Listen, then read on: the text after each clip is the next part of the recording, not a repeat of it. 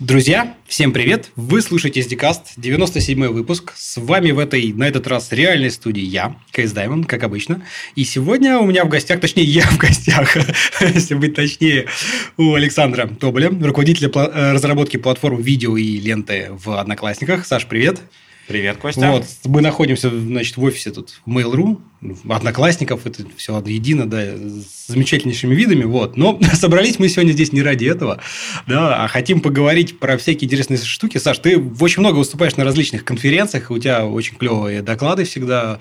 Спасибо тебе за то, что их ты постоянно, в общем, рассказываешь, показываешь. А, и много о чем с тобой можно поговорить, там и про какие-нибудь машин ленинг, и про обучение, там, и что только аналитику, все что угодно. Но сегодня основной темой, которую хотелось бы обсудить, это мне кажется, может быть, такая более-более как сказать, хардкор, не хардкорная, а какая-то низ, ниже лежащая такая, да, архитектурные вопросы, связанные там с протоколами передачи данных а, вот, в интернете, в мире и все так далее. Но это все будет потом, давай по традиции не будем ее нарушать а, и в 97-й раз. Расскажи немножко про себя вообще, как давно ты и чем занимаешься? Ну, да, как ты уже меня представил, я отвечаю за сервисы видео и лента в Одноклассниках. А, самое интересное, что, ну, почему мы, собственно говоря, сегодня будем разговаривать про сети и все остальное? Потому что видео – это про доставку контента. То есть, основной задачей видео – это сохранить контент и передать его пользователю. Поэтому мы очень много внимания уделяем именно сетевым протоколам, взаимодействию сети, и именно про, про это я сегодня вам постараюсь рассказать. Вот. А немного о себе. Наверное, может быть, с самого начала стоит рассказать, что очень давно э, я начал программировать еще с БК-2, бытовой компьютер, такая Нормально. классная штука. да. Вот. Потом э, много занимался в Basic, знал Pascal, вот, ассемблер. И даже занимался немножко написанием драйверов под операционную систему, еще что-то. И потом как-то так плавно перетек в ВУЗ. И в ВУЗе уже занялся алгоритмическим программированием, участвовал в студенческих олимпиадах ICM, ICPC. Вот. И немножко как бы сменил свое направление с э, такой именно с хардкорной низкоуровневой разработки на алгоритмическую. Угу. Вот, ну и дальше все закрутилось, завертелось вот, разные места работы, и сейчас вот в Одноклассниках. Поэтому у меня есть два очень интересных любимых направления. Это, конечно, алгоритмическая разработка и как раз немножко вот такой вот э, хардкорный, низкоуровневый, низкоуровневый, где можно что-то руками Слушай, потрогать. А вот сразу отсюда вопрос интересный. Как ты думаешь, вот, э, вот эти знания, ну, вот это твое увлечение такое там ассемблером, низкоуровневым каким-то программированием, оно тебе вот как бы помогает, и вообще ты считаешь, оно востребовано, и насколько оно полезно вот там разработчикам, которые занимаются там прикладным разработкой прикладного это, софта. Это очень полезно. Когда ты представляешь, что а, тот код, который ты пишешь, во что он конвертируется, какие там инструкции используются, когда ты понимаешь, а, что ты можешь там даже а, на бытовом уровне просто собрать что-то с поддержкой каких-то там а, в этих э, э, дополнительных инструкций команд процессора, что-то где-то оптимизировать, понимаешь, что у тебя есть разные процессоры, и ты можешь очень быстро понять, почему на одной там машине это работает быстрее, а на этой медленнее, да, э, особенно там сервер вот раскатал это, тут оно работает в два раза быстрее, да. Вот, соответственно, такие понимания, они очень нужны для того, чтобы вообще просто какие-то решать такие проблемы, и заниматься низкоуровневым перформансом. То есть всегда очень важна та железка, на которой ты работаешь. Особенно при там, конвертации видео и вот про таких Ну да, я просто потому что, например, вот прикладные программисты, они, ну, мне кажется, дай бог, чтобы я ошибался, да, но все же в большей степени из того, что вот я вижу, с кем сталкиваюсь, а они этого ничего, вообще им это не нужно. Ну, есть как бы компилятор, который там, ну, все скомпилирует, все соберет с правильными там флажками, с оптимизациями, да, если там какой-то интерпретатор, так там вообще они, никто не парится, ну, потому что, что вот есть там JIT, не знаю, там, оно все за нас там как-то сделает, да, и нет вот этого, мне кажется, не хватает немножко вот этого низкоуровневого понимания. Но это, наверное, больше применимо к, наверное, все же к серверной какой-то разработке, ну, потому что клиентские там десктопы, там, скорее всего, примерно у всех одно и то же, какой-то там Intel, особенно если там мы говорим про веб, там, браузер, то это вообще, наверное, бессмысленно. Или все же все равно может быть полезно? В некотором случае может быть полезно. Я, наверное, могу сейчас чуть-чуть соврать, поэтому не буду называть там точные имен и так далее. Вот. Но э, из даже веб-разработки я знаю случаи, когда э, ребята в браузерах э, на разных клиентах, в зависимости от модели процессора, выбирают ту или иную имплементацию алгоритма сжатия. Вот. То есть они собирают статистику, если вот уж прям применительно к браузерам, да, угу. и понимают, что вот на такой-то архитектуре лучше использовать такие-то команды процессора, да, и так-то собрать, вот, а на другой по другие. И даже такой оптимизацией клиентской, э, если у вас есть большая база и статистика, вы можете заниматься. Круто, круто. То есть они собирают инфу, примерно потом понимают, поскольку ну, знают, как конкретные браузеры имплементировали те или иные алгоритмы. Нет, когда у вас свой браузер. Ну, либо свой браузер, да, да. Ну, либо, наверное, теоретически, если у тебя даже просто браузер, там, неважно, Firefox, Chrome, не знаю, ты же можешь ему передать правильные заголовки, сказать там контент, да. э, так сказать, type там gzip, не gzip, что-нибудь, да, там что-нибудь, и тем самым, понимая, выбрать, ну, спровоцировать на правильный, правильное использование, наверное. Да. Слушай, вот это, кстати, хороший пример, что даже, даже клиентским, в общем, это все нужно. Да, а, ну, а на бэкэнде стоит, конечно, понимать, что э, пока у вас там 1, 2, 3, 5 серверов, и вам стоит вместо низкоуровневой оптимизации поставить еще 5, ставьте еще 5 серверов, не читайте ничего про performance оптимизацию, потому что соптимизировав там для одного процессора, для одного случая, вы переедете на другой случай, у вас что-то поменяется, вам придется все делать заново, поэтому преждевременные оптимизации точно не нужны, но всегда есть какая-то там пару точек э, таких их в программном коде, которые занимают большую часть времени и которые действительно приходится вот оптимизировать. Ну, скажем так, есть, есть легкие вещи, которые легко оптимизировать поверх, то есть они, да. тем не менее, могут давать существенный такой импакт, да, а есть, конечно, когда глубокие, глубины, но тут, наверное, если действительно у вас нет там сотни тысяч серверов, когда там вот эта минимальная оптимизация, на которую ты потратил там несколько человек месяцев, да, да, да. она не окупится, ну какой смысл, так сказать. Ладно, это все здорово, давай, наверное, эти же, наверное, в том числе и эти же вопросы обсудим в контексте протоколов передачи данных и видео. Расскажи, наверное, немножко о платформе вообще, что она, ну, чтобы просто понимать контекст, да, как, что, что, вы, что вы делаете, и дальше потихонечку углубимся в проблемы и, в общем, способы да, их решения. Да. Ну, занимаюсь больше все последние 6 лет в Одноклассниках я видео. Основная задача, собственно, видео – это видео входит на вход, преобразуется и выходит на выход для зависимости от того, какое у кого устройство в разных форматах. Вот, собственно, что обычное VOD или видео on demand, то, что вы по запросу смотрите простые ролики, это иногда тер- термин буду употреблять, что live-видео, оно работает примерно по одинаковой схеме. То есть, прямо особо принципиальных каких-то различий нету. То есть, вы снимаете ролик или в лайве, или его куда-то сохраняете, загружаете к нам на сервер, опять же таки в live, там он транскодируется, что обычный ролик, что live, также а, дальше куда-то сохраняется и передается на раздачу. В принципе, а, схема очень похожая, то есть поэтому, когда мы запускали live streaming а, после уже имея свою видеоплатформу, это не заняло каких-то там невероятного времени разработки и очень много всего переиспользуется. То есть, поэтому, в принципе, в контексте я буду говорить очень часто и про то, и про другое. Угу. Вот. Наверное, стоит поговорить про того, что у нас внутри используется. А, ну, у видео, наверное, порядка там тысячи серверов. Сейчас у нас есть а, уже облако, мы в него, в принципе, переехали. А, у нас в районе там под тысячу, наверное, сейчас нодов сервисов транскодирования. Их задача транскодировать из кодека, который предоставил пользователь, в тот, который будет лучше играться у всех клиентов, по, коду. Один, а вот сразу, значит, один, одно видео от одного клиента, оно транскодируется во что-то одно или сразу несколько форматов? Да? Оно Может? по качествам транскодируется во все качества доступные. Пока у нас один кодек H264 внутри по хранению. Мы mm-hmm. как раз сейчас mm-hmm. работаем над тем, чтобы добавить второй. вот. А дальше оно раздается в разных форматах. А при раздаче оно, соответственно, тоже еще раз... Оно, э, у нас есть различные варианты. Например, для обычного видео это HLS и Dash. И у нас есть свои так называемые пакетайзеры. То есть мы храним э, непрерывно видео и аудио данные на сервере. У нас есть к ним индекс, который позволяет обращаться в нужную секунду видео-аудио. И мы на лету уже на сервере раздачи под конкретное устройство формируем необходимый поток. Mm-hmm. Ну, соответственно, исторически так сложилось, что мы обслуживаем форматы HLS для iOS совместимости Safari и так ну, далее. логично, да. Да, Dash для всего, что Android и Chrome. Вот. И Dash у нас, э, мы когда его запускали у YouTube, он еще не был даже, наверное, стандартом. Было трудно найти готовое решение. У нас два Dash, один совместимый с Android, у которого раздельная видео и аудио дорожка, а другой Dash у нас интерливнутый, где видео и аудио перемешаны. Я, если интересно, это была тоже перформанс-оптимизация. Да, мы, да. Тогда, мы тогда видели, что у YouTube раздельные видео-аудиодорожки, и до сих пор даже в экзоплеере на Android есть такая проблема, что э, у вас, представьте, очень простая задача, есть поток, вы играете параллельно видео и аудио. Вы его когда достанете, у вас появляется какой-то определенный индекс, вы понимаете, какая секунда, и вы это кормите кодеком, и это все синхронизируется на устройстве перевоспроизведения. Вот. И вам нужно их качать одновременно.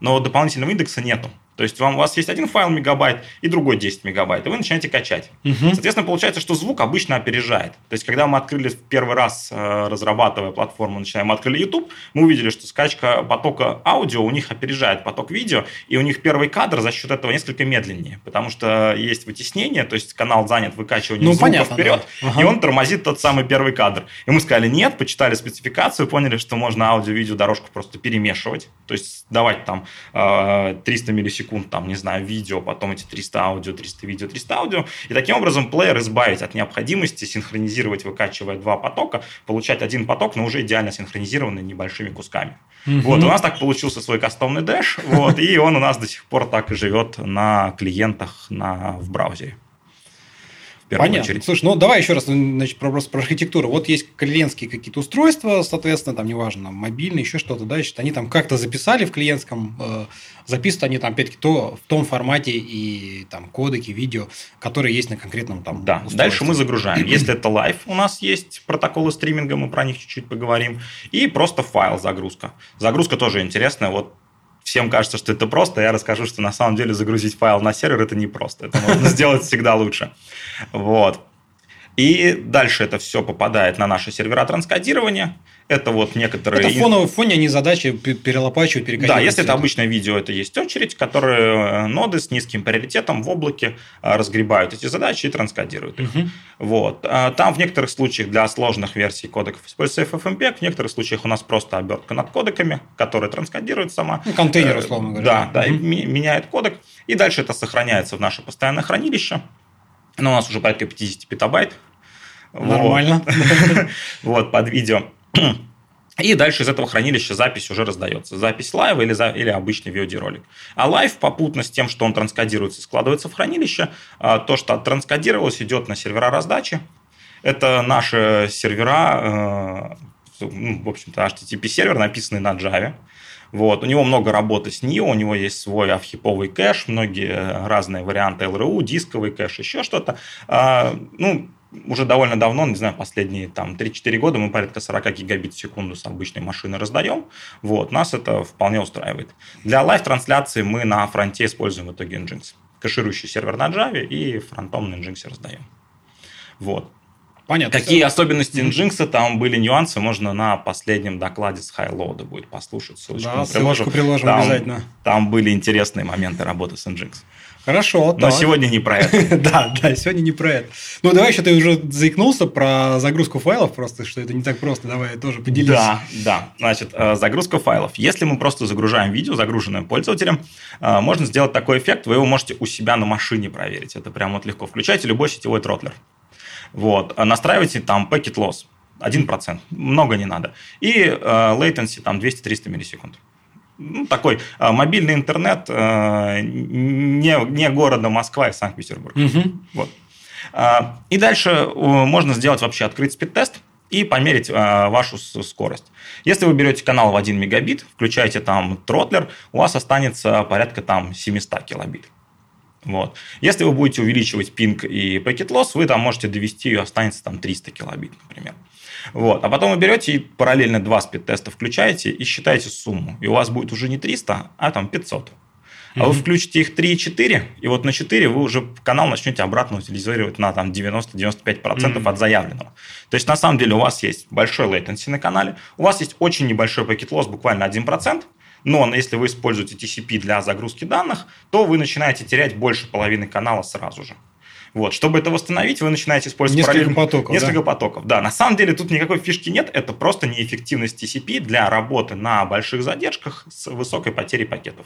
Ну и это на самом деле идет просто от того, что его придумали в 70-х, и TCP использовался изначально для проводного интернета, ну, конечно, а в проводном да. интернете packet loss у нас означал перегрузку раутера. Поэтому как только у нас появляется packet loss, TCP пытается снизить э, нагрузку на сеть и отправляет меньше данных. А в наших мобильных сетях с вами сейчас packet loss это я зашел за дерево, проехала машина, там еще что-то. Что угодно, да. Да, соответственно, вот из-за такой э, некоторой специфики, а у нас уже там у всех, я думаю, больше половины пользователей это мобильный интернет давно, вот, мы поняли, что нужно будет работать очень активно с сетями, вот, поэтому при раздаче я еще порассказываю, что мы делаем, ну, а при загрузке вы очень э, слабо можете повлиять на клиента, потому что есть очень много классных TCP-оптимизаций, которые э, позволили бы сделать э, эту загрузку лучше, но э, у наших пользователей, да и, наверное, у ваших, если у вас есть мобильные пользователи, вот, э, старые андроиды, чтобы понимать, например, а, TCP Fast Open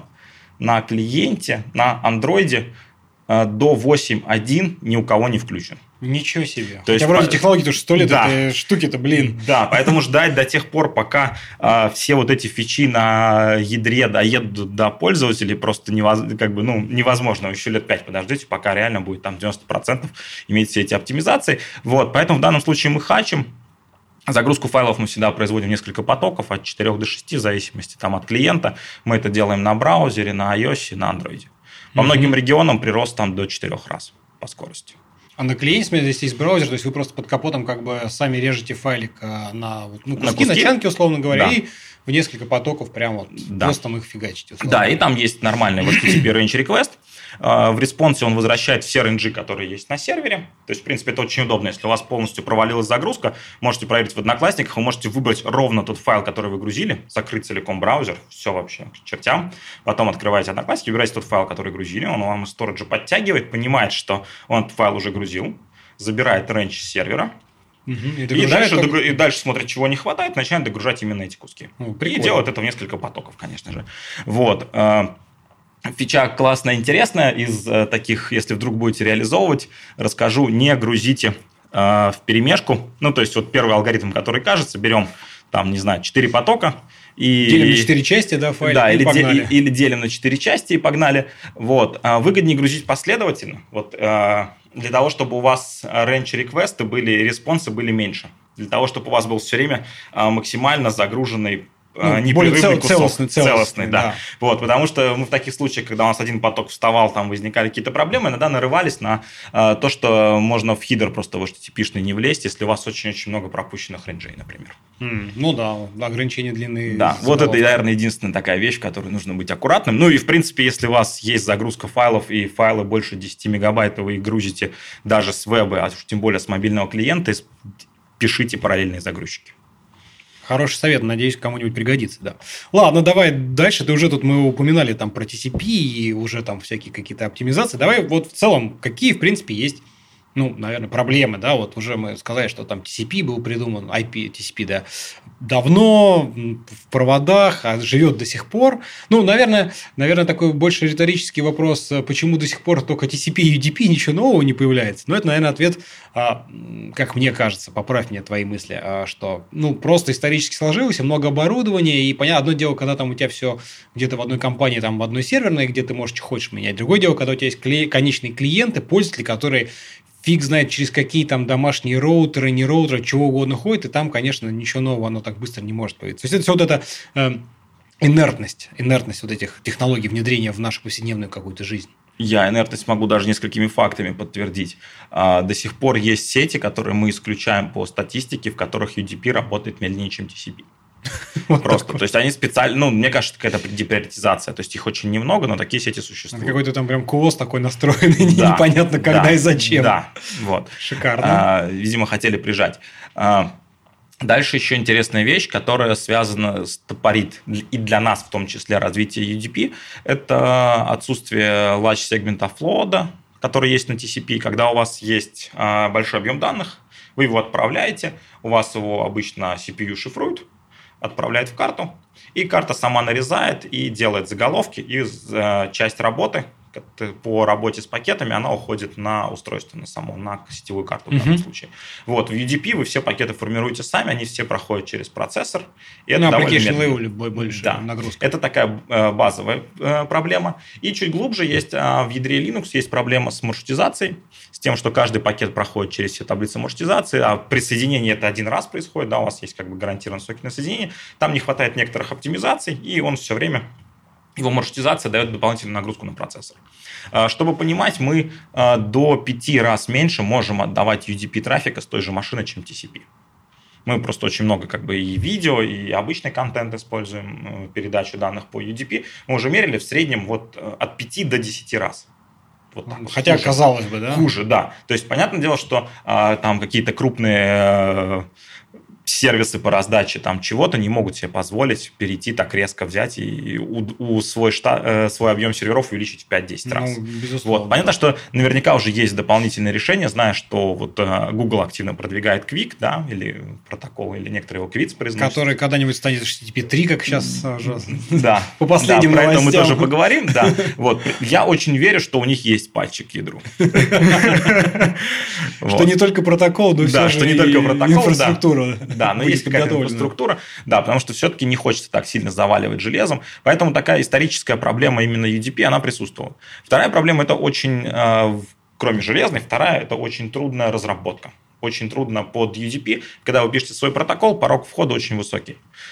TCP у вас уже гарантирована доставка, порядок. Если что-то не приехало, вам сообщили. В UDP у вас нет ничего. Вы сами начинаете сразу же а, очень трудно представить, на самом деле, сервис, который бы был, было все равно терять 90% пакетов да, или 10%. Ну, конечно. Да, да. Поэтому вся наша UDP-разработка, у нас много UDP-протоколов, она сводится к тому, что это обычно протоколы, которые позволяют какой-то процент потерь которые мы сами программируем, они гарантируют какую-то latency. То есть, если у нас с определенного latency эти данные уже потеряны, и latency у нас там уже полсекунды, и они больше не актуальны, мы их просто больше не перезапрашиваем. Вот. И, соответственно, э, вот это все нужно задевелопить, и нужны разработчики, нужны огромные специалисты, классные, которые это смогут сделать. Поэтому порог входа трудный, и никаких-то вариаций нету. Если бы у нас у TCP можно было, или вообще был бы готовый протокол, которому я мог сказать, мне, пожалуйста, 5 потоков, вот этот поток Такой процент потерь, там, latency да. там 300 миллисекунд, этому 500. Вот, если эти, за 500 не доставился, данные уже не нужны и так далее. И еще та самая вещь, которая вообще в TCP нет, которая нужна очень в видео, это backpressure. То есть, когда вы в TCP понимаете, что у вас буфер заполнен, а вы этого не понимаете никак, вы это просто кидаете, оно заполняет буферы сначала на маршрутизаторах, потом у вас, у вас нет никакой обратной связи, пропал один пакет, он его там пытается восстановить да, что-то. Да, да. Вот, а вы все это насылаете, насылаете, вы не знаете когда. А на самом деле, если вы занимаетесь там стримингом видео, доставкой видео, вам бы уже нужно было бы снизить качество для пользователя, да, или при стриминге снизить качество съемки, вот, и отправлять уже в другом, а у вас этой обратной связи нет. Да, вот, кстати, тоже один из самых таких интересных. Да, поэтому вопросов. на самом деле кажется, что э, готовый универсальный, более, э, с высоким, э, с более широким интерфейсом протокол поверх UDP, он должен появиться. Ну и вот Quick это как раз попытка такой протокол сделать. У него вне, сверху, вверху интерфейс HTTP 2.0, тоже можем потом ну, да, да, да, да. про отличие, да, с HTTP 2.0, который как раз это позволяет. Но он уже Но... позволяет, по сути, несколько потоков как бы на уровне протокола. Да, у него есть приоритеты. Приоритизация, да, да, да. Да, и он во многом для видео бы подошел, и YouTube как раз рассказывает, что у них объем буферизации на протоколе Quick на 18% меньше. Ну, что такое буферизация? Это или стол, или буферизация. когда вы смотрите видео, видели крутилку. Угу. Обычно это происходит, когда ваша любимая команда играет в хоккей, она выходит на атаку, и тут, оп, у вас как бы крутилочка. Вот. Соответственно, э, на протоколе э, Quick таких ситуаций становится на 20% меньше. Но их было бы еще меньше, если бы в Квике можно было сказать, что вот у меня есть видеопоток, а обычно кодеки, они очень хорошо переваривают потерю пакетов. То есть, если вы в кодеке потеряете там 2%, то это вообще не проблема, даже глазом не увидите. Вот, и вы можете было сказать, что мне просто вот этот поток с потерей там ну, до 5%, до 10%.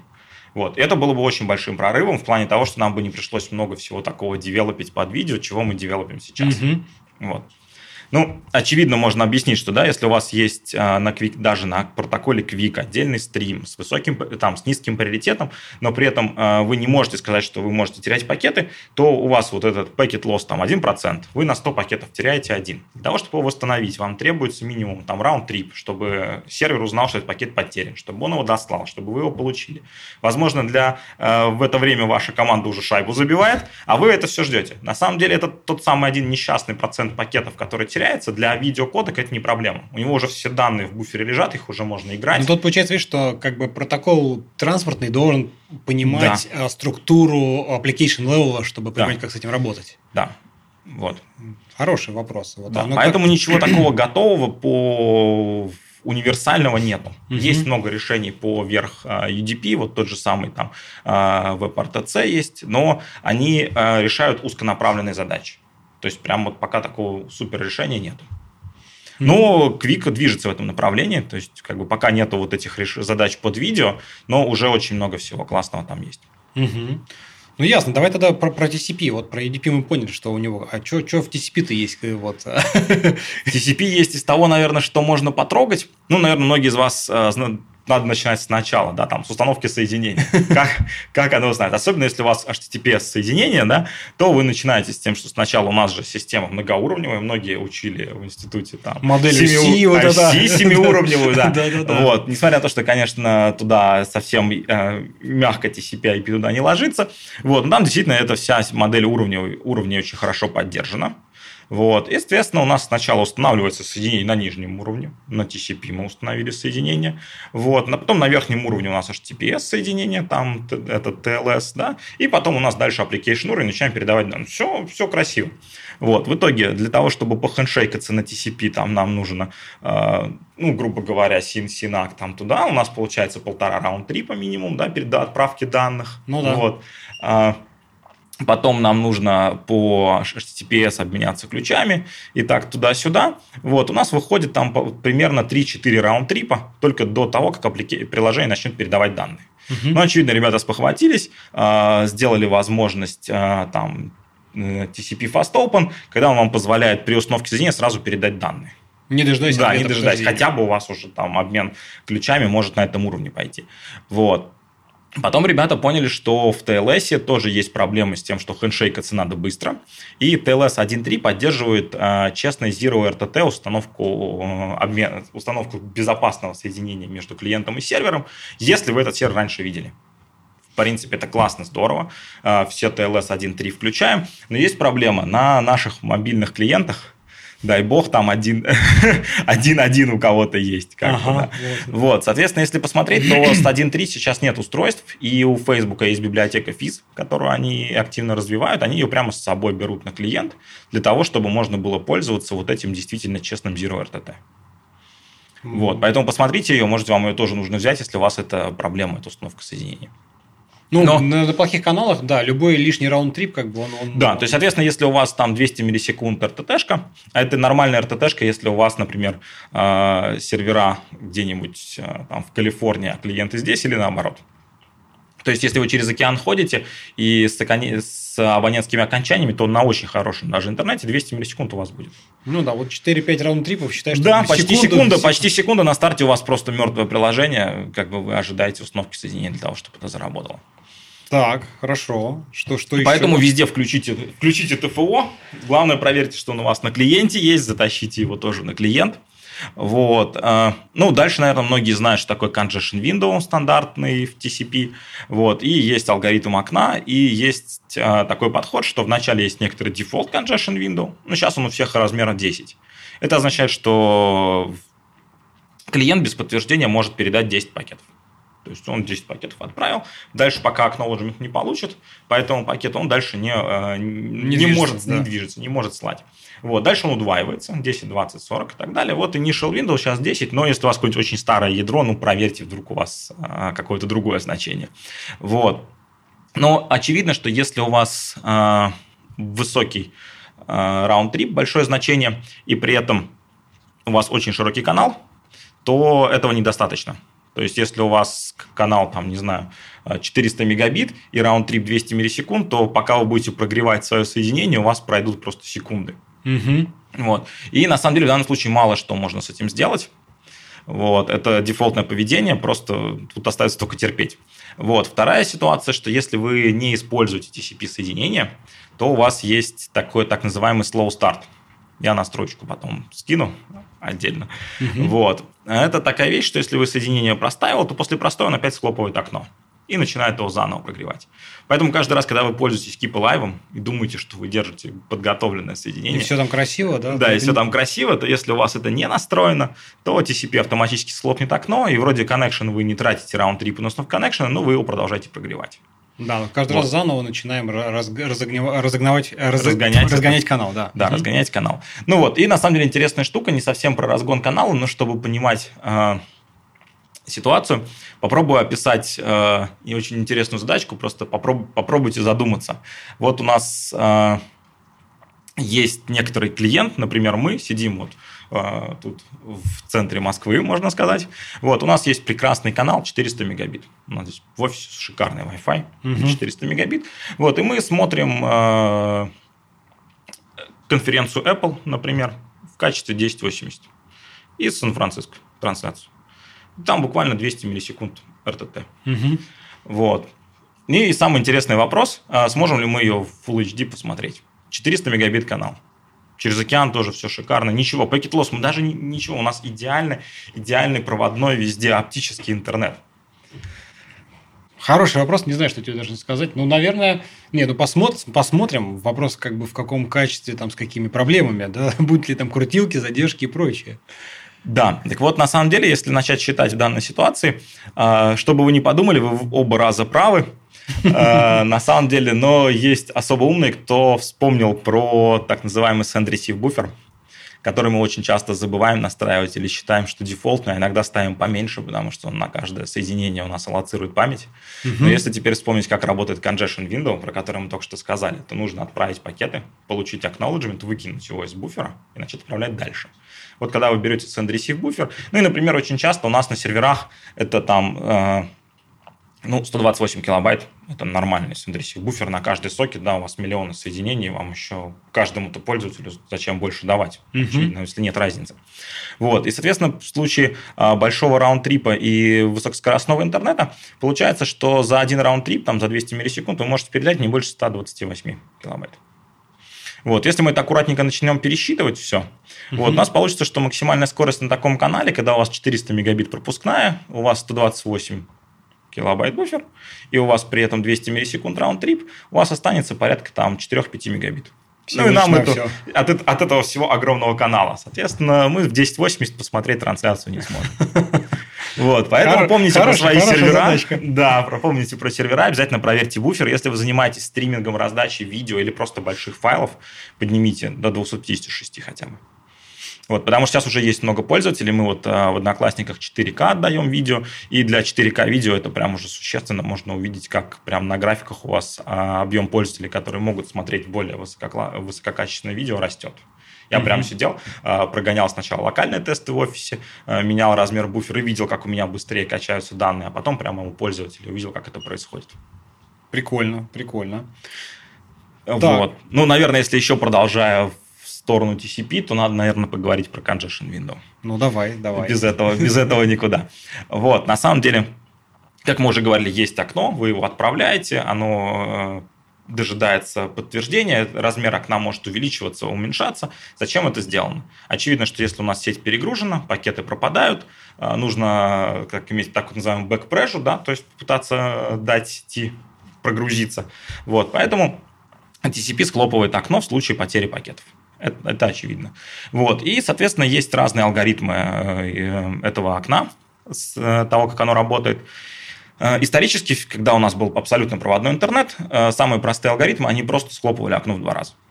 Просто делили на два, packet loss схлопнули два раза. И packet loss продолжается, еще схлопнули два раза. И потом обратно его в два раза увеличивают. Ну, очевидно просто. Вот. Сейчас понятно, что packet loss уже означает гораздо э, меньше перегрузку. Вот. Поэтому появились различные алгоритмы. Самый популярный сейчас алгоритм Cubic. Он с Linux ядра 2.6 везде в дефолте. Он будет у ваших клиентов, которые будут к вам ходить, он будет у вас по дефолту. Он, в принципе, всем хороший, универсален, но есть альтернативные congestion контролы, которые для конкретных ситуаций. Вот, например, если мы в разрезе видео разговариваем, то есть новый congestion control BBR, и он на самом деле не смотрит на пакет лоссы, а он пытается оперировать э, задержкой. То есть, mm-hmm. как если посмотреть на стандартный маршрутизатор, как происходит этот пакет лосс. Сначала вы забиваете какую-то очередь. У вас появляется очередь, она начинает расти. Вы ее забили, когда очередь кончилась, он дропает. Очередь, неважно, отправки у вас там где-то на самом устройстве, дальше на маршрутизаторе, на Wi-Fi и так далее. Вот, поэтому появление очередей и рост задержки свидетельствует о том, что у вас где-то уже есть bottleneck в сети. Вот, поэтому этот Congestion Control BBR, он а, аккуратненько промеряет в свете latency и минимизирует latency, не дожидаясь пакет-лосса. А, очевидные как бы плюсы для видео, если у вас видео, включайте сразу. Можете не задумываться, включайте BBR для стриминга, для отдачи видео, у вас все станет сразу лучше. Вот. Но э, если у вас какие-то другие э, отдачи от каких-то других данных, там маленькие картинки, API-запросы и так далее, то тут уже появляются спорные моменты, потому что э, увеличение задержки сети в некоторых случаях это нормально, потому что в сетях существует джиттер. То есть, если вы возьмете сейчас у себя дома, опять же, откроете компьютер, наберете пинг, и пос... даже какого-нибудь Google ресурса, вы увидите, что пинг нестабильный. Ну да, конечно. Вот. вот эта вариация пакетов, э, она называется джиттером, она существует, у нас она там довольно большая, например, на портале мы мерили там 50 миллисекунд у мобильных ну, клиентов. Ну, ничего себе. Да. Вот, да, и, соответственно, congestion control, который э, опирается на вот этот latency, он иногда может ложно пытаться уменьшать э, скорость передачи данных, вот, и вы не до конца используете канал. Поэтому, если у вас задача там отдать э, файл э, 2 метра, и вам не важно, что он у вас не потоковая передача, то BBR это не для вас. Но если вы что-то стримите, то вы можете немножко пренебречь так называемой полосой пропускания в пользу того, что у вас будет более гарантированный latency. Поэтому на самом деле э, серебряной пули вот среди congestion контролов нету на все, наверное, не будем останавливаться. Есть еще различные варианты. То есть, если у вас есть какие-то определенные э, узкие задачи, вы знаете, что у вас есть мобильные клиенты, что у вас есть определенный профиль, то обложитесь статистикой, в первую очередь статистикой. А потом можно начинать включать различные congestion контролы. Э, они, ну, наверное, штук 5 появилось за последние те же самые 5 лет. Вот, поэтому обновите ядро на посвежее, и угу. можно играть в это. Ну, тут, видишь, да, все равно, вот как, как ни крути, хоть и хочется понимать application, все вот эти congestion э, протоколы, они, понятное дело, оперируют только данными, которые у них есть на TCP-шном уровне. Это, по сути, там пакет, что там, размер, не знаю, latency, JIT, ну, в общем, вот какие-то, да, то есть ничего про application нового они, как ни крути, не могут знать, просто как бы предполагают, да, нагрузку, вот как ты сказал, что там даже там BBR как бы именно для стриминга, для потоков, что там важнее где latency, то есть параметры. Да, да, и в том-то и дело, что у нас разный бэкэнд отвечает за раздачу API картинок и видео, и мы на одной группе кластеров настраиваем один congestion control, на другой группе другой. Ну, Если логично, бы это мобильный да, телефон был, и он бы мог еще для одного коннекшена настроить один congestion control, другого, другой цены бы ему не было, да, но у вас вообще дефолтный кубик, и никаких возможностей это исправить нет. Ну, понятно, да, с одной стороны. Хорошо, ладно, это, это мы вот в TCP так э, обсудили примерно, какие есть вопросы. А, если говорить про видео, да, вот, значит, все, все же народ начинает смотреть э, на UDP, в том числе и вы, насколько я знаю, ваше, так сказать, видео идет через UDP, да, вот, вот э, или по В разных по случаях по-разному. Ну, На хорошо. самом деле, да, тут надо раз, э, немножко проникнуть уже в протоколы доставки видео и рассказать, в каких случаях, каких оно будет. Да, тут вот хочется немножко да, к видео подойти, потому что как бы вроде TCP, это, ну, незлежащую часть так более-менее обсудили, TCP и UDP какие-то вещи, но дальше вот именно а, ближе к application level, тут и про кодеки, наверное, мы вспомним все же, вот, но для Может. тех, кто там, может быть, не очень знаком э, хорошо с видео, что надо, да, скажем еще раз про то, что там разные кодеки, они позволяют разные потери, там, да, и кто-то там позволяет тебе потерять, при этом картинка никуда не разъедется. А если вы, условно говоря, там Motion JPEG передаете, то, в принципе, можно сломать и получать совсем не то, что ожидаешь. Не будем рассматривать кодеки, которые не надо. Кодеков очень много существует. Мы лучше рассмотрим те, которые надо использовать для э, стриминга. Ну, давай, да. Вот. Ну, собственно говоря, с чего начать? Могу с протоколов, могу с кодеков. Давай, наверное, давай, да не знаю, давай, наверное, с протоколов, коли мы как-то с их стороны так Да, тогда мы загрузку, мы обсудили загрузку просто файлов, сказали, что тебе нужно параллелить, немножко рассмотрели проблемы э, TCP, вот, и теперь поговорим вообще про стриминг видео тогда с устройства, то есть, когда вы начинаете стримить, угу. вот. А, тут э, для стриминга видео используются протоколы RTMP, например, он используется поверх TCP. Real-time Media Streaming протокол. Да, вот. А, следующий есть протокол WebRTC. Он изначально разрабатывался Google как а, средство связи для того, чтобы вы могли звонить с мобильных устройств между браузерами, кросс-браузерная коммуникация. Вот. Ну и, наверное, мы рассмотрим свой протокол, скажем, почему вот эти два нас не устроили. Не будем уже тут все там во всем ну, да, да, говыряться. Да, да. Это, в принципе, они, два этих протокола очень показательные, и их, на самом деле, они многие задачи закрывают. То есть вы их можете все-таки взять. То есть это, это, мы не говорим, что это плохо. У них есть свои особенности. Особенность, понятное дело, а, работы с протоколом RTMP. Когда вы начинаете стримить с мобильного э, телефона, в принципе, очень легко найти готовый там open source RTMP клиент. Вы забираете видео с камеры, стримите. У него есть и там backpressure, если у него медленно что-то отправляется, он качество снизит сам. У него можно менять разрешение на лету э, при отправке данных, если вы понимаете, что у вас интернет просел и так далее. Но он работает по TCP. Это означает, что пока вы в офисном Wi-Fi, у вас все работает прекрасно, э, у вас задержки между зрителями и клиентом нет. То есть вы стримите, а задержка там, ну, понятно, что это порядка раунд-трипа, она меньше секунды. То есть вы просто берете, с, а, допустим, свой десктоп-компьютер или каких-то зрителей, стримите там часы, потом это фотографируете, смотрите задержку. Ну, да, да. будет.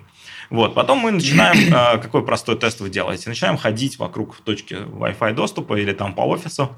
Вот, у вас начинают теряться пакеты, соединение восстанавливается, все неплохо. Но в момент потери пакетов что происходит? У вас есть TCP-буфер, он подрос, подрос. Вы отстали по показу. Можно отстать так секунд на 5, 10, 20, пока выходили. Вот, и дальше у вас задержка сохраняется. Ну да, потому что потому нужно их отправить. Да, не, нужно их отправить, у вас появилась, появилась задержка, и непонятно, что с ней, как, как ее бороть. У вас буфер есть на устройстве, который это все копит. Вот, зрители у вас тоже отстали, они это проигрывают. Если у вас что-то не интерактивное, и вам вот неважно, когда вам там забили шайбу или ваш э, клиент не, ну, стример не общается со зрителями или в чате, или там посредством звонков, еще чего-то, вам не нужен low latency, вас это устраивает. Ну да, как бы зрители никак не да. могут понять, что произошла какая-то задержка. Да, они как бы смотрят. Вот, RTMP, в принципе, это стандарт при проведении каких-то крупных трансляций, то есть когда мы получаем потоки там спортивные и еще какие-то, вот, э, или даже пользователи стримят э, через Open Broadcaster, через OBS, да, э, своего игровые стримеры, они все используют RTMP, потому что у них хороший интернет, если у вас хороший интернет, провода, и вас не очень сильно парит latency в 5-10 секунд, используйте RTMP для стриминга, more than enough. Mm-hmm. Но вы с ним ничего не можете сделать. Вот он какой есть, такой есть.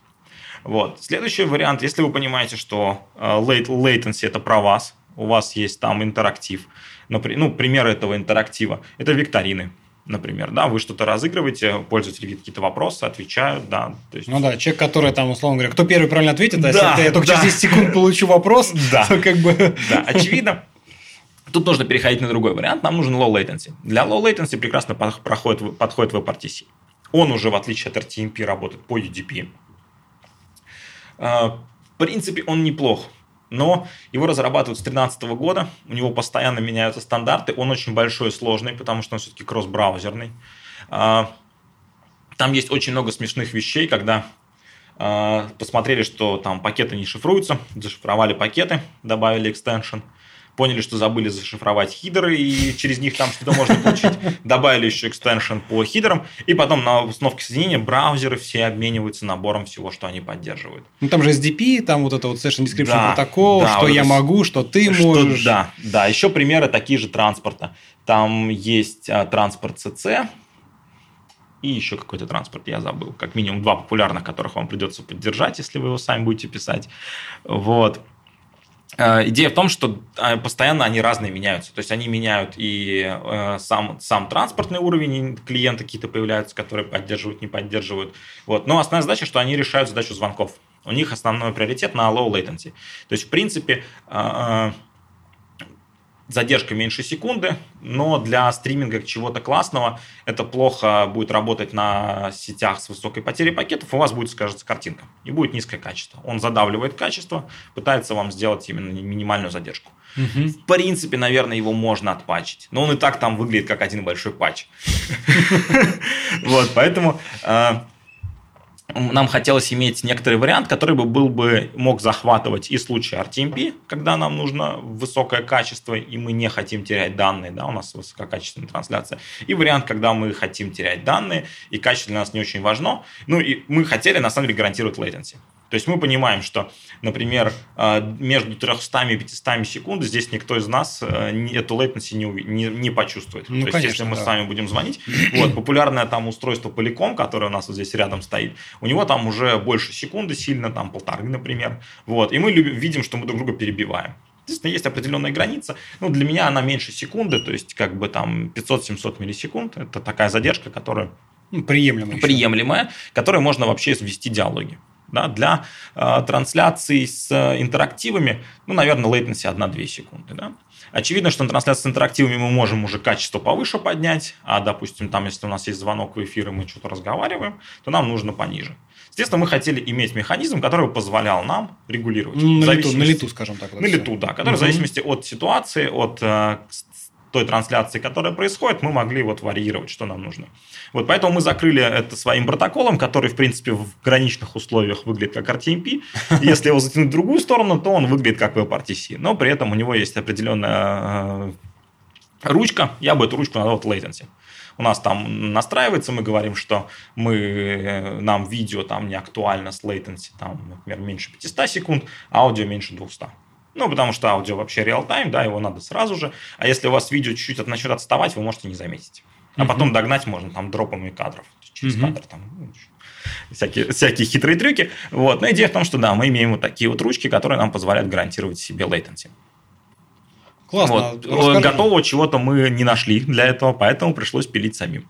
Ну, расскажи тогда поподробнее просто, если что, что можешь, так сказать, про это Какие, как бы вот э, за счет чего вы решали там вот эти гарантии, то есть как он немножко так работает, ну, если в целом алгоритм? Да, ну, на самом деле, э, сам э, алгоритм, наверное, его не, не, не трудно рассказать, то есть действительно написать может его кто угодно, если у вас есть порог входа экспертизы написания протоколов.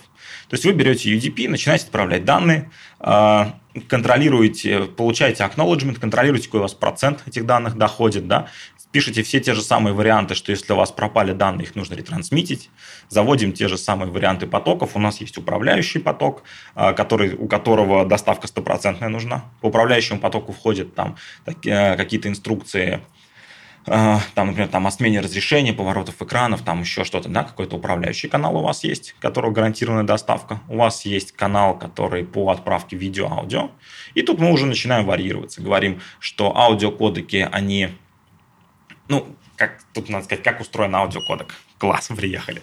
Вот. А Сейчас мы вспомним всякие H200, 230 какой-то. Нет, там AC обычно используется, например, вот, по аудиокодекам. Ну, не суть. В общем, в аудиокодеке в пакете идут данные текущие и в два раза качество меньше данные предыдущего пакета. То есть там через пакет можно терять. Если он пакет потерял, другой не приехал, то он в плохом качестве проиграет пропуск. Oh. То есть там через пакет потеря возможно.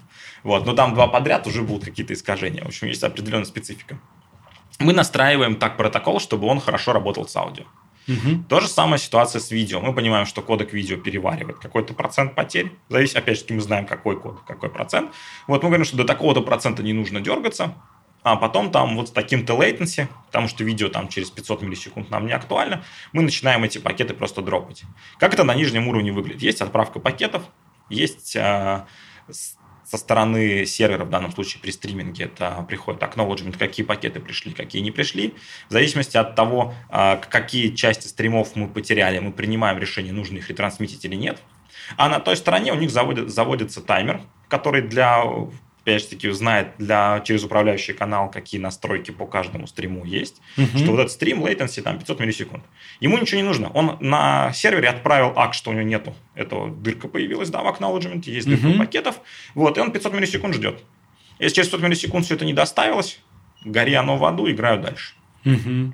Вот. Соответственно, таким образом, вот э, супер ничего сложного, но между этим стираются границы лейеров. То есть у вас вот такого, у вас транспортный уровень начинает знать все, все о конкретном приложении, о конкретных данных. Потому что у него, он знает, что у него лежит в пакете, какие у него требования к этому пакету. Вот. Ну, наверное, и все. А дальше мы начинаем повышать качество за, за счет использования там каких-то вариантов. Например, там fast retransmit, speculative retransmit. Э, это то, когда мы начинаем понимать, что пакет не отправлен. Ну, потому что нам отправляет сервер acknowledgement, мы понимаем, что э, из 10 пакетов последние 8 пришли, первые 2 нет. Вот, мы думаем, сколько их ждать. Ждать их нужно, потому что в сетях существует джиттер, реордеринг. Реордеринг очень небольшой, там меньше процента, но он существует все-таки. Вот. Потом мы принимаем решение, что это нужно ретрансмитить. Вот, отправляем. Ну, и, или, или понимаем, что уже не нужно ретрансмитить, потому что у нас такой РТТ, что эти данные там не актуальны. Там угу. просто пропускаем и идем дальше. Угу. Наверное, из того, что можно рассказать на пальцах, как это делать. Ну, как вот, да, ну, в принципе, просто... и, да. как это, UDP-сокет есть везде, вот, поэтому берите его и начинайте пробовать. Из а, важных, наверное, вещей, которые бы хотелось еще сказать, это то, с чем вам придется столкнуться из оптимизации, это. А, UDP-пакеты вместо congestion window, схлопывания, схлопа передачи и так далее, а, мы используем Pacer. Это нужно пакеты прорежать. Не надо слать их большими пачками. Мы проверяли packet loss, и при использовании Pacer packet loss на UDP он э, сильно снижается. То есть, mm-hmm. если вы просто берете и начинаете бездумно заваливать канал пакетами, то он начинает их терять. Mm-hmm. Вот. Одна из особенностей, которую мы предполагаем, это у Wi-Fi у него на уровне среды, если данные идут непрерывно, он может терять границы. У него есть такая особенность, что он теряет весь пакет, потому что у него граница между пакетами смазалась, и вот у него есть потеря. Там очень сложно, но вот мы пытались выяснить, кажется, что этим Wi-Fi больше всех болеет, и у нас по нашим тестам Wi-Fi тоже больше всех болеет, тем, что если его завалить непрерывно а, пакетами, он, у него пакет-лосс растет. Вот, То поэтому надо, надо более детерминированно. Да, нужно делить. Вот, соответственно, пропускную способность мы как раз регулируем э, проверкой этих, этих пакетов. То есть у нас некоторые, грубо говоря, слипы вставляем между отправками пакетов. Угу. Вот. Э, когда вы на это перейдете, у вас прям сразу качество там добавится. То есть вы увидите, что пропускная способность, которую вы можете утилизировать в сеть, она вырастет. У вас упадет пакет лосс, вы сможете больше передать данных. Это вот такая особенность. Мы используем это и на серверной стороне, и на клиентской везде. Угу. Прикольно. Вот. Э, даже не знаю, что вам еще порассказывать. А, про Forward Error Correction. Господи, как же, как, куда же без него? Э, в общем, уже давно такая мысль везде летает, что во многих случаях можно исправлять ошибки канала предикативно. То есть мы знаем, что у нас пакет loss на этом канале там порядка 1%, один пакет из 100 пропадает, вот, и мы хотим его чинить, дополнительно можем добавлять, например, XOR пакет. Если угу. мы там 101 XOR пакет вставили, то у нас какой-то пропал, мы его починили. Угу. Вот. Но есть проблема. Э, обычно пакет лосс невысокий. Ну, вот тот самый, там, от одного пакета на сотню до одного пакета на тысячу. Вот. И когда ваш XOR пакет дойдет, у вас уже latency довольно высокий будет. Вы потеряли первый пакет. Вы его не ретрансмитите, вы ждете. Вы дожидаетесь 99 пакетов плюс 101 для того, чтобы починить первый. Угу. Вот. Если у вас скорость канала невысокая, и раунд-трипы недорогие, то вам быстрее запросить. Угу. То есть вы понимаете, что э, ожидание XOR пакета еще довольно далеко впереди, поэтому можете сделать там negative acknowledgement, NAC. То есть клиент сам говорит, у меня нет этого пакета, дай мне его. Потому что он оценил как бы вот это. Вот. Поэтому вот именно вариант э, потери пакетов, такой как NAC, Negative Acknowledgement плюс XOR, он имеет место, э, имеет право на жизнь, вот, но мы его очень аккуратно используем, потому что если вы тупо добавите 1% данных для каналов, у которых нету пакет-лосса, которые люди сидят в офисе, вот, вы им просто просадите скорость смотрения видео, ну, битрейт или передачу, в данном случае на тот самый 1%. Ну, тот, логично, на тот да. процент. Избыточная да. информация. Да, поэтому избыточную информацию нужно использовать очень аккуратно. То есть, собирая статистику, если у нас есть подсети, на которых мы уверены, что э, у нас высокий пакет лосс, у нас есть регионы э, с мобильными операторами, у которых средний пакет лосс там 3% у странах СНГ. Нормально. Не да. буду называть, а то они расстроятся. У них средний пакет лосс стандартный до Москвы по всем клиентам 3%. Там пользоваться ничем не важно. Там хоть сколько мегабит интернет. Вот. Шикарно. Да, поэтому такие ситуации мы как раз можем в данном случае полечить, потому что мы собираем статистику, понимаем, что мы можем это использовать. Вот. Но э, в лоб на транспортном уровне, э, не имея статистики по IP-подсетям, э, ну, нам не удалось с фека получить преимущество. То есть, в среднем по больницам он преимущество не дает. Угу. То есть, это определенные крайние случаи, когда это можно использовать. Ну да, то есть, по сути, надо просто... Да, ну и Google включать. в протоколе Quick тоже изначально делал ставку на фек. У него есть pluggable forward error correction, то есть вы можете эффект наш свой, по-моему, заимплементить. Базовый, по-моему, как раз был на Xore. Мы много пробовали, мы Рида Соломона пробовали, мы там этих, этих феков перепробовали нормально. Вот. А, Google тоже, видимо, попробовал. Вначале они это классно продавали на презентациях, но потом свернули, и сейчас он выключен. Я проверял в браузере буквально два месяца назад. А, фека на Квике сейчас не включена. Что ну, кстати, да, про браузер. А, если вы приходите сейчас с браузера Chrome на все YouTube, Google и другие Google ресурсы, вы всегда будете на Квике и уже давно работаете по UDP. Ну да, да, да. да. Для тех, кто не знал, вдруг. Да, да. Вот. Хорошо, слушай, ну клево, давай тогда, наверное, вроде, вроде по TCP и UDP так более-менее обсудили, да? да, про еще... стриминг я рассказал, то есть вот наш протокол. Про кодеки, наверное, что-то мы еще, или про кодеки мы тоже уже вроде все вспомнили, что кодеки разные есть для видео, да? Вот. Давай немножко про, чуть-чуть про историю, наверное, то есть э, почему сейчас у всех аж 264 и такая ситуация, не знаете взять какой кодек, берите 264. Ну, давай, Все. да. 265 заодно тоже интересно послушать, Есть 200, что ты думаешь. Да, да, соответственно, до 264 сейчас же совру. Ну, пусть будет 2003-2004 год. Такой прям не свежий. Вот. На самом деле у него много профилей, он развивается, у него... Э, нет, все. Все сначала, значит, расскажу, что такое видео. Какой разговор про кодеки, чтобы не без того, что такое видео. Давай. Понятно, что видео это у вас э, там 24 кадра в секунду или 60 кадров в секунду. Это, можно сказать, что это просто картинки. Понятное дело, что если мы попробуем передать а, такой поток, например, там, не знаю, в 4К один кадр весит там мегабайт 10. Да, если мы будем 60 кадров в секунду фигачить, ну, да, то вот. там получится там 2-3 гигабита в секунду проходит просто через вот ваш экран 4К вашего телевизора, когда вы смотрите ролик. Понятно, что такие гигабит в секунду тут на всех не напасешься, поэтому есть кодек, и у вас задача сжать эту информацию. Поэтому у кодека существует такая вещь, как опорный кадр. То есть, когда вы приходите смотреть видео, всегда вам нужно придать первую картинку опорным кадром. Это обычно JPEG, прям считайте. Да, просто ну, целая просто, картинка Просто без картинка JPEG, которая просто приходит. Да.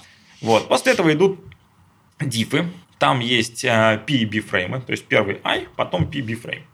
Вот. Они чередуются. А отличие P от B фрейма в том, что э, одни из них а, предикативные, они ссылаются на, только на те данные, которые есть. На То предыдущий? он считает div от, от предыдущего. предыдущего кадра. Очень да. простой. Вот. Но стало понятно, что на самом деле в многих случаях можно гораздо более оптимально сделать, если у кадра еще есть ссылка на будущее.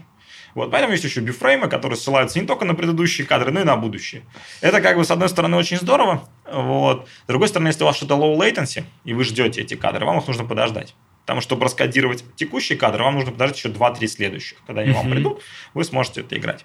Вот, в принципе, а, набор вот этих IPB фреймов, обычно это I, там, PB, PB, BB, PB, PB, там, ну, это Go. Да, это да, Go. Да. Это группа в picture, то есть это объем карты, некоторый э, набор данных, который можно независимо раскодировать.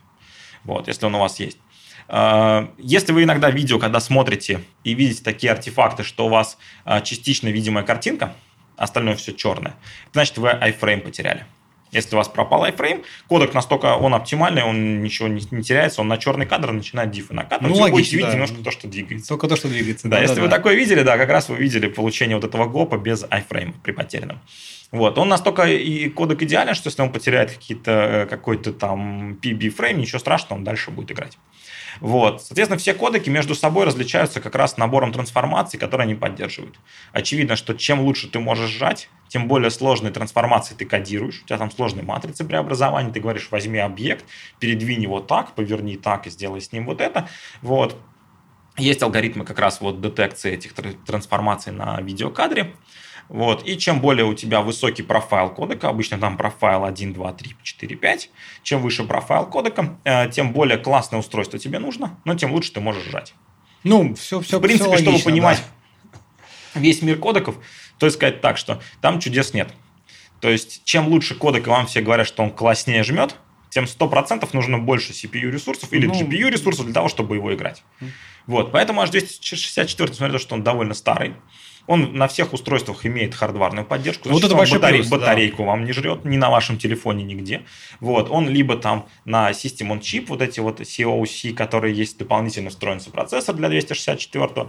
Также, если вы его хотите транскодировать в вашей NVIDIA GPU, начиная с Maxwell точно есть сопроцессор, который занимается тоже, э, имеет набор инструкций для поддержки различных кодеков, не только 264. Ну, почти его зато 264 поддержка везде есть хардварная. Батарейку у клиента не, не жрете в данном случае. Вот. А, и дальше начинаются различные вариации появления новых кодеков. Все, что сейчас дальше буду говорить, будет укладываться в картину. А, мне нужно больше CPU, я лучше сожму.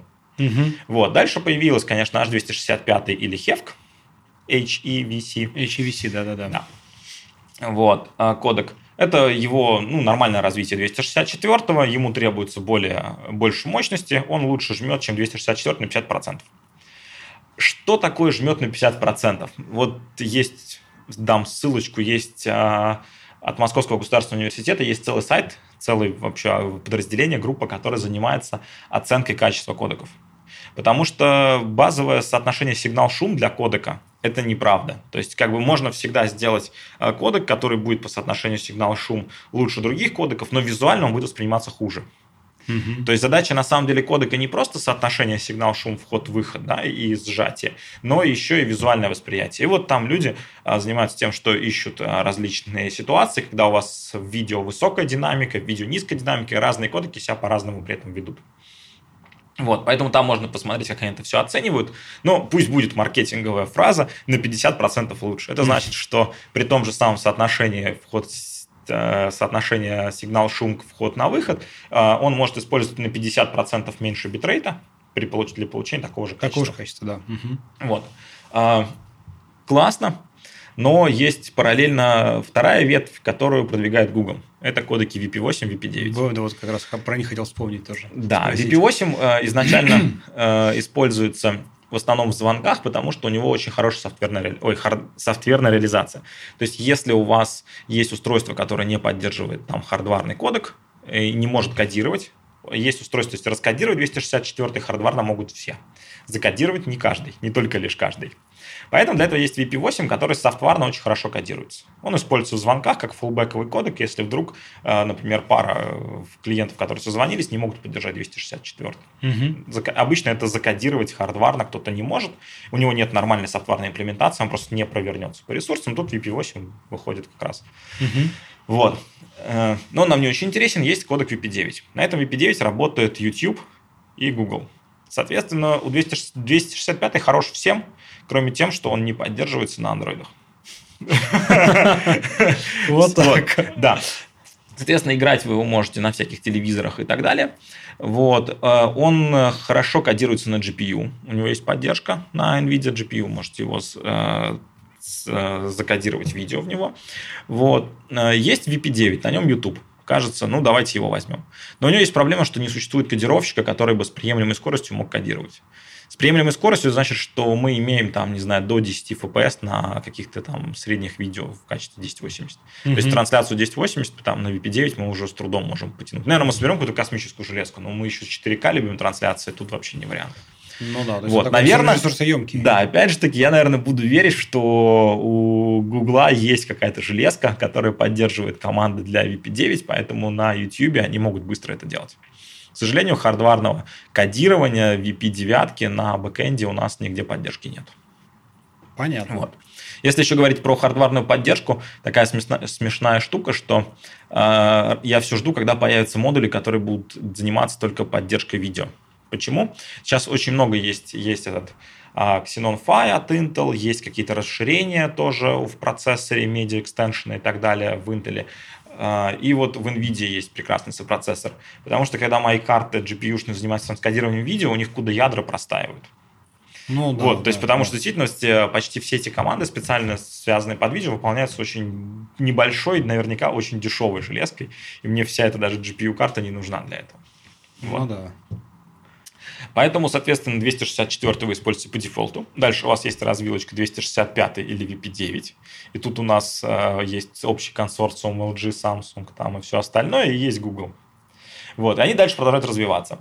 О, кроме 265 обещают еще он будет GVEC называться, 266 Обещают его где-то в 2020-2022. Где-то он там. будет mm-hmm. где-то там, он будет еще на, на 35% по, или даже на 50% по обещаниям лучше, чем 265. Чтобы понять, 265 и VP9 от Google, они примерно одинаковые. То есть они оба на 50% лучше 264. Вот. И Google делает э, AV1 кодек, он уже mm-hmm. доступен, в 2018 году он вышел. У него есть, опять же таки, только софтварный кодировщик, Поэтому для таких ресурсов, как Одноклассники, у которых там заливается а, там, сотни тысяч видео в день, да, это не подходит. Мы себе столько желез не можем позволить. Вот, они обещают его хардварную поддержку где-то там к 2019-2020 году. Появятся какие-то железки, будет ли это на базе стандартных каких-то расширений сделано, не знаю. Ну, понятно. Вот. Да. Соответственно, наверное, я вам рассказал. Поэтому, если на самом деле у вас небольшой объем видео, то вы можете специ... Э, специализированного нарезать а, в 265 и в VP9 если у вас небольшой онлайн-кинотеатр тысяч там на 200-300 единиц контента, да, а не на миллиард, угу. вот, то, в принципе, вы можете транскодировать себе эти кодеки, точно берите 265, точно берите VP9, и в зависимости от того, какой поддержит клиент, отдавайте. Ну, вот. да, да, да почему нет?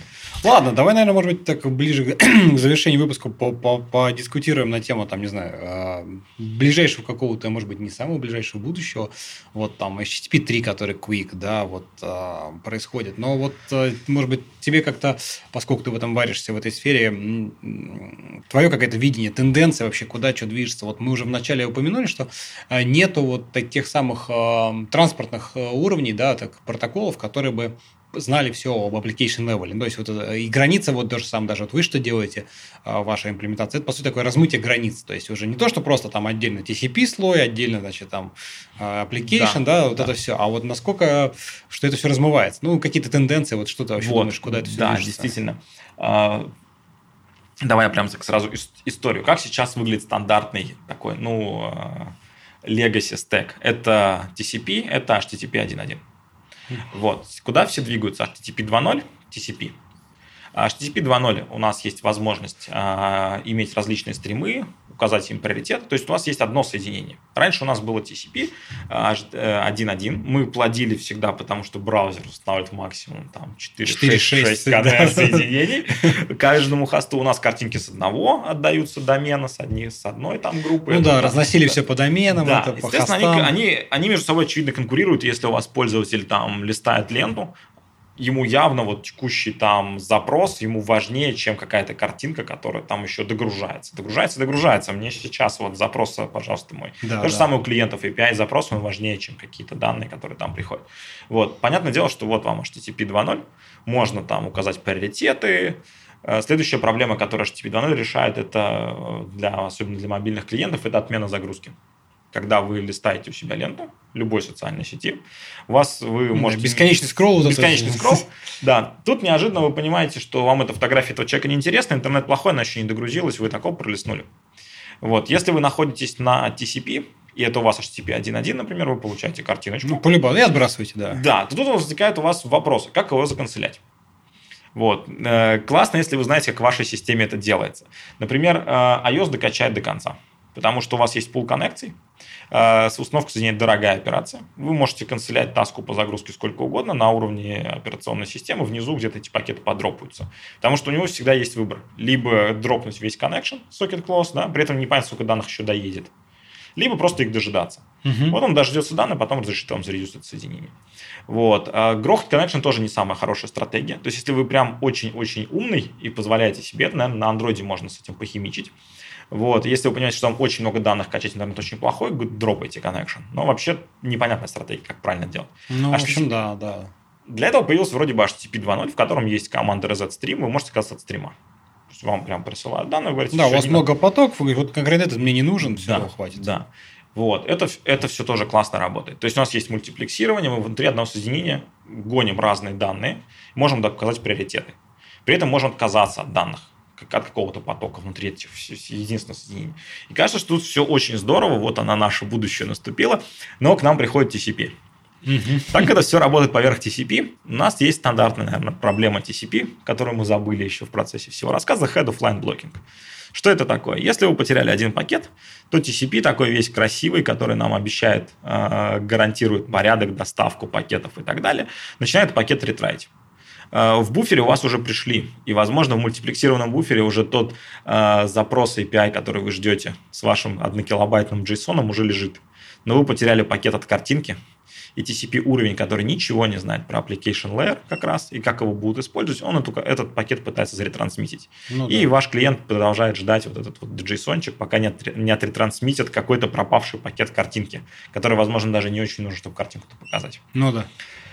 Поэтому Google очевидно, предвидя вот это все, эту, эту проблему, он разрабатывает протокол Quick, который как раз стирает границу на транспортном уровне даже между шифрованием и нижним уровнем. То есть у него UDP и дальше протокол Quick, который себя инкапсулирует и шифрование, и управление вот этими пакетами, и наверх имеет интерфейс HTTP 2.0. Вот. И я думаю, что это стек будущего, вопрос просто сколько подождать. Год-два, и мы действительно туда переедем. Угу. Вот. Ну или появится что-то другое. Но оно обязательно будет выглядеть так, что у него будет интерфейс похожий на HTTP 2.0, вот, и, а там внутри он уже будет иметь в себе инкапсуляцию, который будет транспортный уровень, который знает о типе стрима, который в этом HTTP передай, передается, о его приоритетах и так далее, и уже вот эти все вопросы будут решаться ниже. Вот. Плюс э, использование еще, за которое, второе, за который давит Google, это очевидно, что когда вы TCP выкатываете, вот сейчас очень много различных э, дополнений в TCP появилось за последние 2-3 года для работы э, в плохих сетях. Вот. Они выходят, нужно обновлять ядро Linux и так далее, но кто это делает? А на клиентах никто. Вот. Поэтому Google предлагает носить с собой Quick, поверх UDP. Если вам нужно на клиентах обновить новую версию протокола, в котором появилась новая ну, фича на оптимизации, притащили, на притащили, работаем. Поэтому, в принципе, правильно, что в текущей версии изначально Google не хочет э, втаскивать Quick ядро. Потому mm-hmm. что если они втащат его в ядро, то разработка сильно замедлится.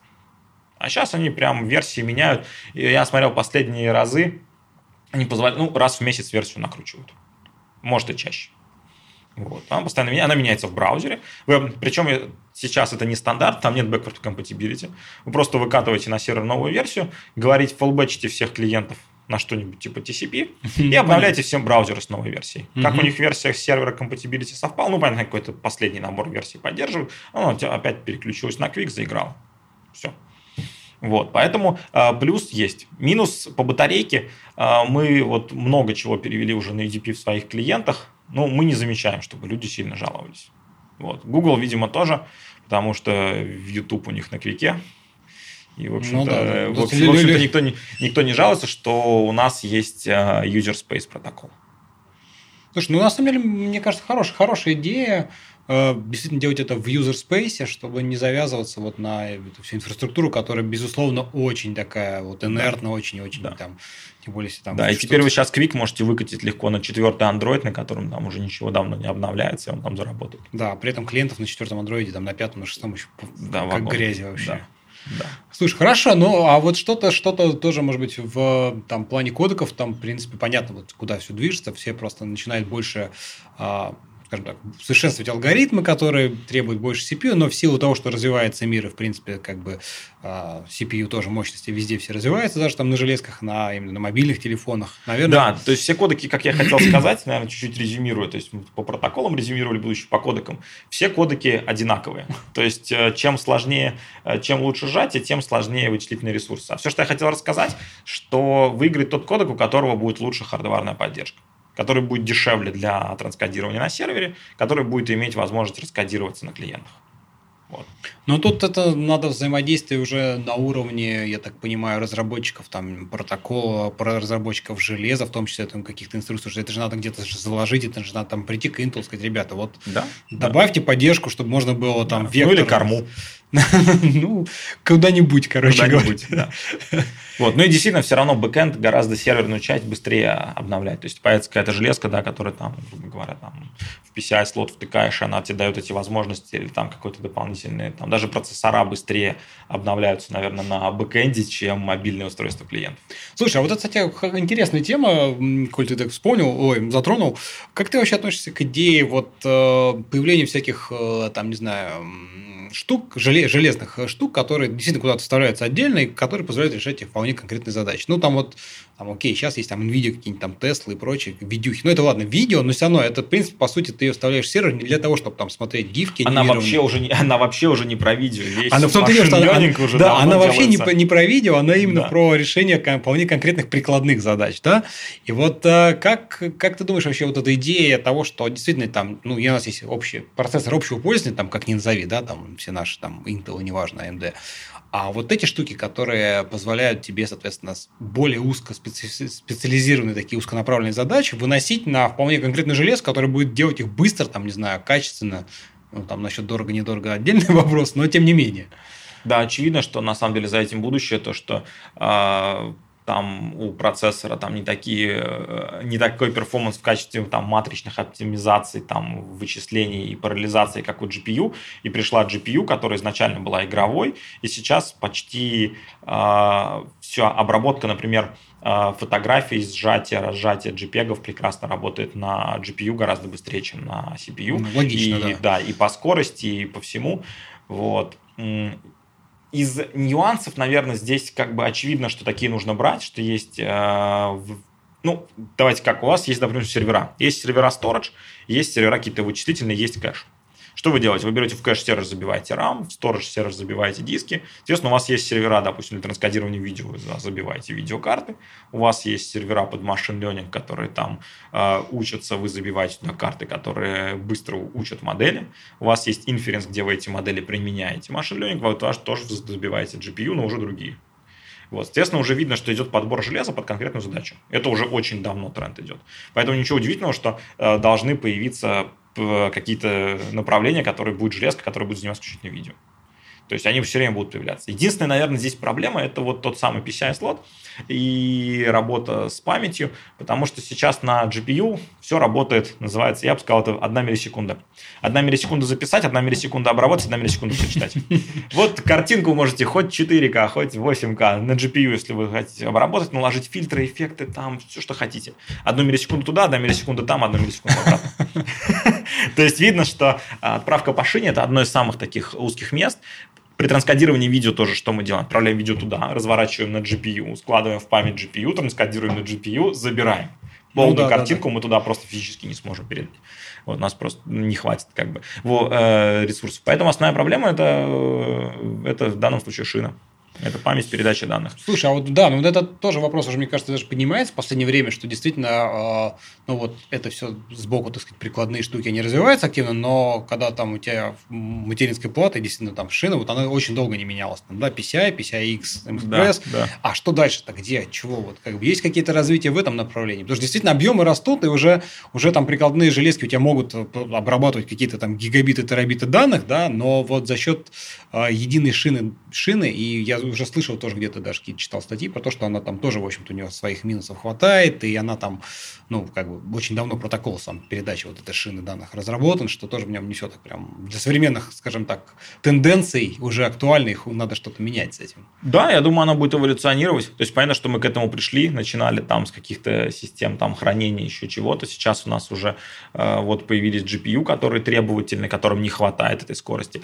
При этом сейчас GPU у них есть такая штука NVLink, которая занимается связью между этими GPU. Потому что скорости шины явно не хватает, и ты там собираешь набор карт, которые между собой уже Ну, это вот пер- первая тема сли была, когда как там AMD сли, и вот это, когда ты в видюхе сидишь именно с собой напрямую, да. потому что как бы перед, через шину данных гонять стандартно уже правильно. медленно становится. Да, да. То есть, с одной стороны, в принципе, какие-то отдельные вендоры, они между собой это умудряются решать задачу. Но хочется, наверное, все-таки, чтобы как-то это превращалось в что-то более стандартное, потому что, ну, все вендоры, конечно, любят вендор локин, да, но нам, как всем там потребителям, конечно же, хочется что-то что такого более общего. Да, но инсайда по этому вопросу у меня нету. То есть развитие идет, потихоньку эволюционирует. А будут ли какие-то революционные направления, не знаю. Ну, поживем увидим вообще. Да, да, да, я думаю, что будут, потому что как бы рынку это уже нужно. Слушай, ну, мне кажется, хорошая такая позитивная точка а, в нашей сегодняшней беседе. Вот. Спасибо тебе большое, что уделил время. Мне кажется, получилось довольно клево. А, друзья, если у вас есть какие-то вопросы, э, замечания, предложения, пишите, нам не стесняйтесь. Вот, э, мы с Александром с удовольствием на них ответим.